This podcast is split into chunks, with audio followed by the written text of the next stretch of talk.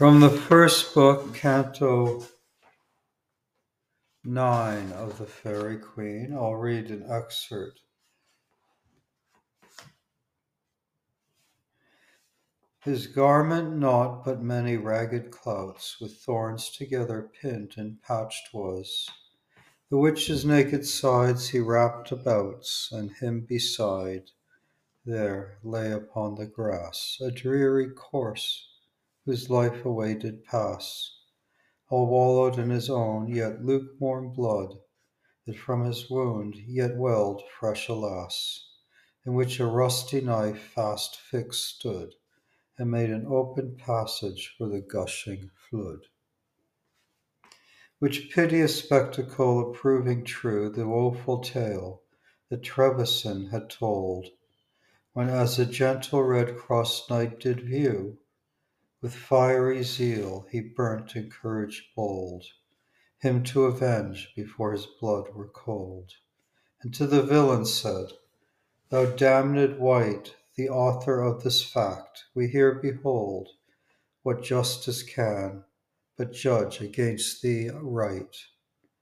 With thine own blood to price his blood, here shed in sight. And this uh, bad character is despair. What frantic fit, quoth he, hath thus distraught thee, foolish man, so rash a doom to give? What justice ever other judgment taught, but he should die who merits not to live? None else to death this man despairing drive, but his own guilty mind deserving death. Is then unjust to each his due to give, or let him die that loatheth living breath, or let him die at ease that liveth here uneath. Who travails by the weary wandering way to come unto his wished home in haste, and meets a flood that doth his passage stay, is not great grace to help him over past or free his feet that in the mire sticky fast. Most envious man that grieves at neighbor's good, and fond that joyst in the woe thou hast. Why wilt not let him pass that long has stood upon the bank, yet wilt thyself not pass the flood? He there does now enjoy eternal rest and happy ease, which thou doest want and crave and further from it daily wanderest, what if some little pain the passage have, that makes frail flesh to fear the bitter wave? Is not short pain well borne that brings long ease, and lays the soul to sleep in quiet grave? Sleep after toil, port after stormy seas, ease after war, death after life does greatly please. The knight much wondered at his sudden wit, and said the term of life is limited. Nay, may a man prolong nor shorten it. The soldier may not move from watchful stead, nor leave his stand until his captain bed. Who life did limit by almighty doom, quoth he, knows best the terms established. And he that points the sentinel his room, doth license him to part at sound of morning drum. Is not his deed what everything is done in heaven and earth? Did not he all create to die again? All needs that was begun. Their times in his eternal book of fate are written sure and have their certain date. Who then can strive with strong necessity that holds the world in his still changing state? Or shun the death ordained by destiny. When hour of death is come, let none ask whence nor why. The longer life I wot the greater sin, the greater sin, the greater punishment. All those great battles which thou boast to win through strife and bloodshed and avengement. Now praised, hereafter dear, thou shalt repent. For life must life, and blood must blood repay. Is not enough thy evil life forespent? For he that once hath missed the right way, the further he doth go, the further he doth stray.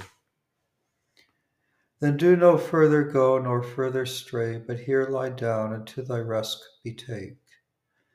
The will to prevent that life ensue and may. For what hath life that may it loved make? It gives not rather cause it to forsake. Fear, sickness, age, loss, labor, sorrow, strife, pain, hunger, cold, that makes the heart to quake, and ever fickle fortune, rageous rife, all which and thousands more do make a loathsome life. Thou wretched man of death hast greatest need, if in true balance thou wilt weigh thy state for never knight that dared warlike deed more luckless disadventures did amate. Witness the dungeon deep, wherein of late thy life shut up, for death so oft did call. And though good luck prolonged hath thy date, yet death then with the like mishaps forestall, into the which hereafter thou mayst happen fall. Why then doest thou, O man of sin, desire to draw thy days forth to their last degree? Is not the measure of thy sinful hire high heaped up with huge iniquity against the day of wrath to burden thee? Is not enough that to this lady mild thou falsed hast thy faith with perjury, and sold thyself to serve Duessa viled? With whom in all abuse thou hast thyself defiled. Is not he just that all this doth behold from highest heaven and bears an equal eye? Shall he thy sins up in his knowledge fold, and guilty be of thine impiety? Is not his law, let every sinner die? Die shall all flesh. What then must needs be done? Is it not better to do willingly than linger till the glass be all outrun? Death is the end of woes, die soon, O Faerie's son. The knight was much enmoved with his speech, that as a sword's point through his heart did pierce, and in his conscience made a secret breach, well knowing true all that he did rehearse, and to his fresh remembrance did reverse the ugly view of his deformed crimes, that all his manly powers it did disperse, as he were charmed with enchanted rhymes, that oftentimes he quaked and fainted oftentimes.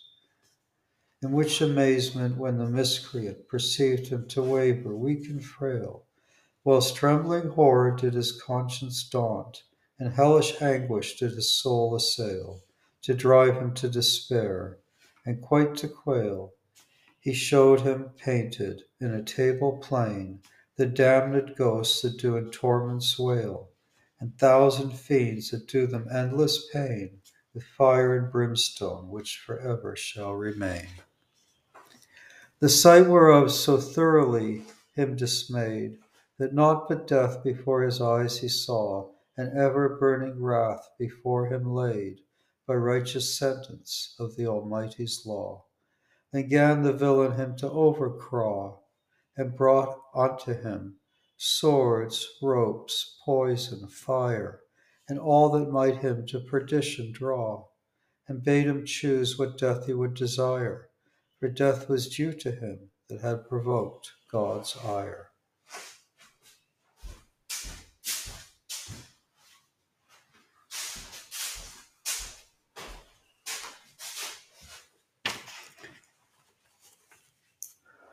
But when as none of them he saw him take, he to him wrought a dagger sharp and keen, and gave it him in hand. His hand did quake and tremble like a leaf of aspen green, and troubled blood through his pale face was seen, to come and go with tidings from the heart. As it a rawning messenger had been, at last resolved to work his final smart, he lifted up his hand, that back again did start. Which, when as Una saw, through every vein the curdled cold ran to her well of life, as in a swoon, but soon relived again. Out of his hand she snatched the cursed knife and threw it to the ground, enraged rife, and to him said, Fie, fie, faint-hearted knight, what meanest thou by this reproachful strife? Is not is this the battle which thou vaunt'st to fight with that fire-mouthed dragon, horrible and bright? Come, come away, frail, feeble, fleshly, white. Nay, let vain words bewitch thy manly heart. Nay, devilish thoughts dismay thy constant sprite. In heavenly mercies hast thou not a part? Why shouldst thou then despair the chosen art? Where justice grows, there grows eke greater grace, the which doth quench the brand of hellish smart, and that accursed handwriting doth deface. Arise, Sir Knight, arise, and leave this cursed place. So up he rose, and thence mounted straight, which when the carle beheld, and saw his guest would safe depart, for all his subtle sleight, he chose an halter from among the rest, and with it hung himself, unbid, unblessed. But death he could not work himself thereby, for thousand times he so himself had dressed. Yet natheless it could not do him die, till he should die his last, that is, eternally.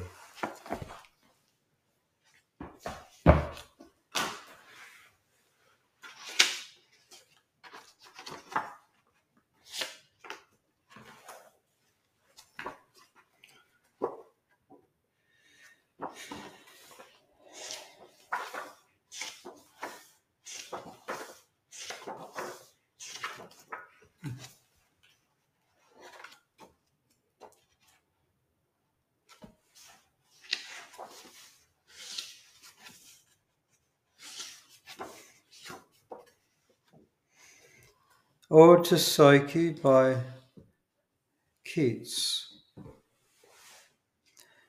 O goddess, hear these tuneless numbers, rung by sweet enforcement and remembrance dear, and pardon that thy secret should be sung even into thine own soft conched ear.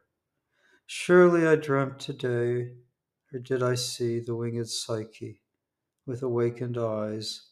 I wandered in a forest thoughtlessly, and on the sudden, fainting with surprise, saw two fair creatures couched side by side in deepest grass, beneath the whispering roof of leaves and trembled blossoms, where there ran a brooklet scarce espied, mid hushed, cool rooted flowers, fragrant eyed, blue, silver white, and budded Tyrian they lay calm breathing on the bedded grass, their arms embraced, and their pinions too.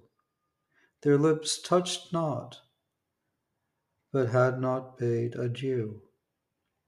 As if disjoined by soft handed slumber, and ready still past kisses to outnumber, at tender eye dawn of Aurorian love, the winged boy I knew but who wast thou, O happy, happy dove?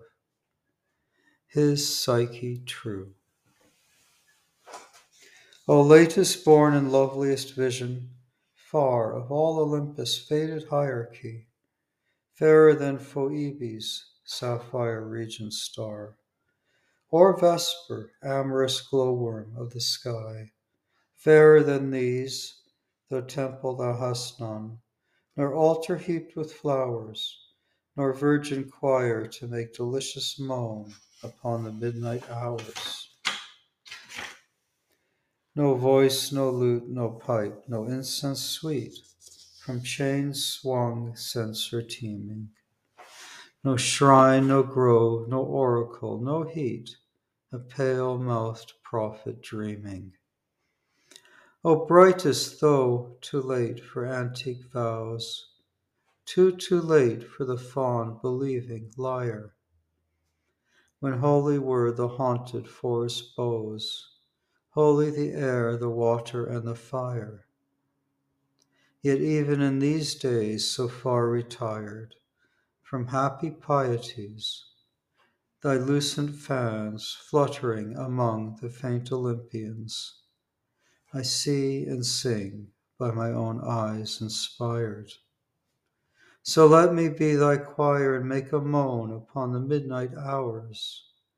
Thy voice, thy lute, thy pipe, thy incense sweet, from swinged censer teeming, thy shrine, thy grove, thy oracle, thy heat, a pale mouthed prophet dreaming. Yes, I will be thy priest and build a fane in some untrodden region of my mind where branched thoughts, new grown with pleasant pain, instead of pines, shall murmur in the wind. Far, far around shall those dark clustered trees fledge the wild ridged mountains steep by steep, and there by zephyrs, streams, and birds and bees, the moss slain dryads shall be lulled to sleep. And in the midst of this wide quietness, a rosy sanctuary will I dress with the wreathed trellis of a working brain, with buds and bells and stars without a name, with all the gardener fancy e'er can feign, with breeding who breeding flowers will never breed the same. And there shall be for thee all soft delight that shadowy thought can win. A bright torch and a casement open night to let the warm love in. It's April 1819.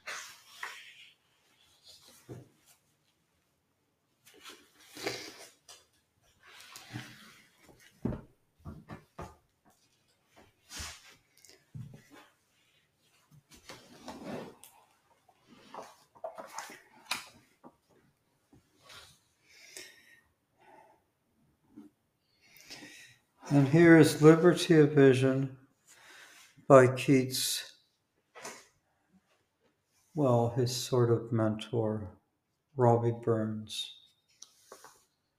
As I stood by you, roofless, as I stood by yon roofless tower, where the wallflower scents the dewy air, where the howlet mourns in her ivy bower, and tells the midnight moon her care.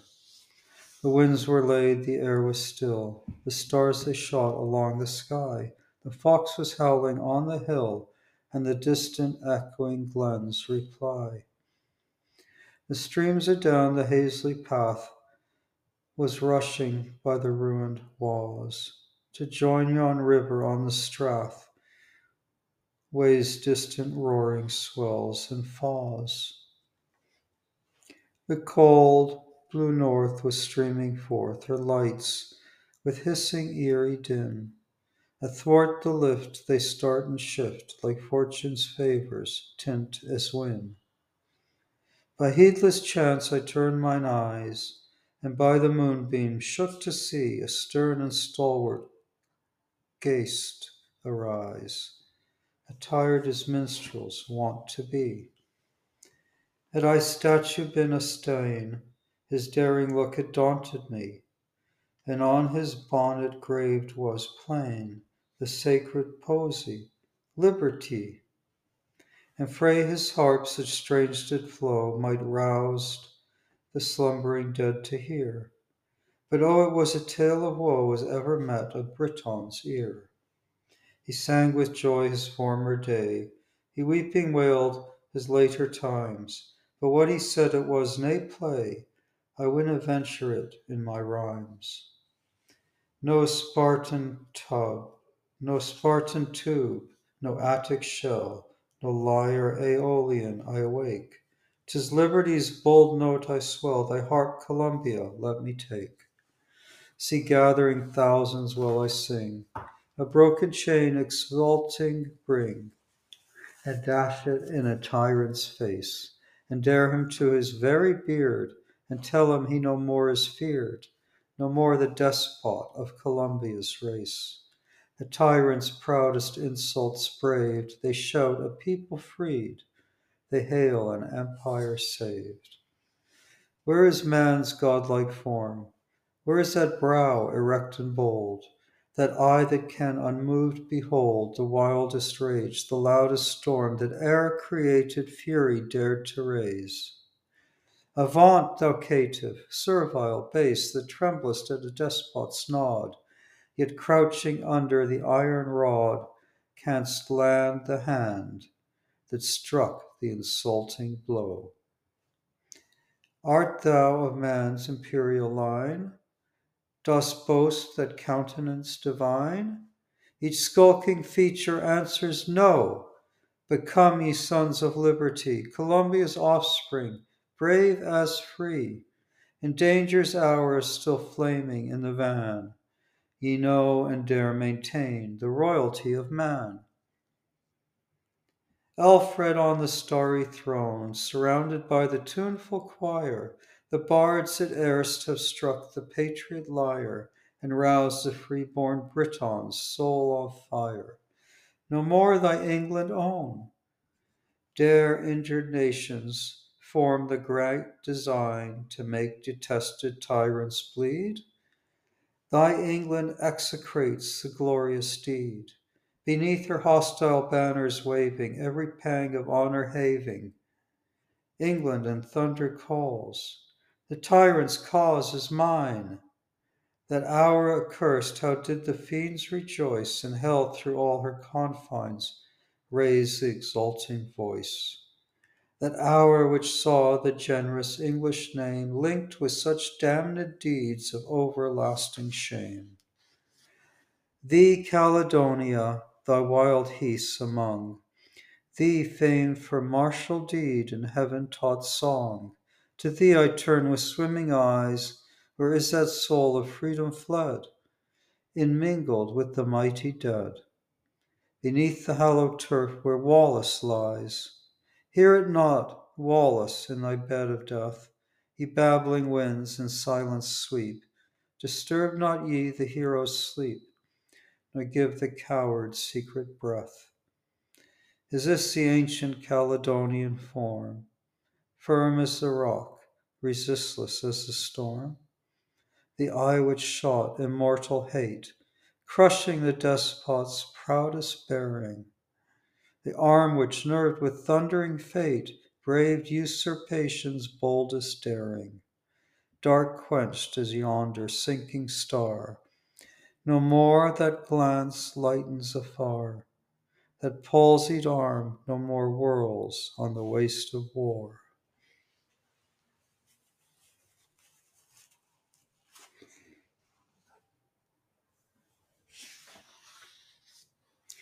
And finally, to Miss Logan with Beattie's poems for a New Year's gift. Again, the silent wheels of time their annual round have driven. And you, though scarce in maiden prime, are so much nearer heaven. No gifts have I from Indian coasts, the infant year to hail.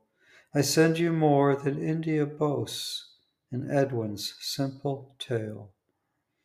Our sex with guile and faithless love is charged, perhaps too true but may, dear maid, each lover prove an Edwin still to you. Thank you.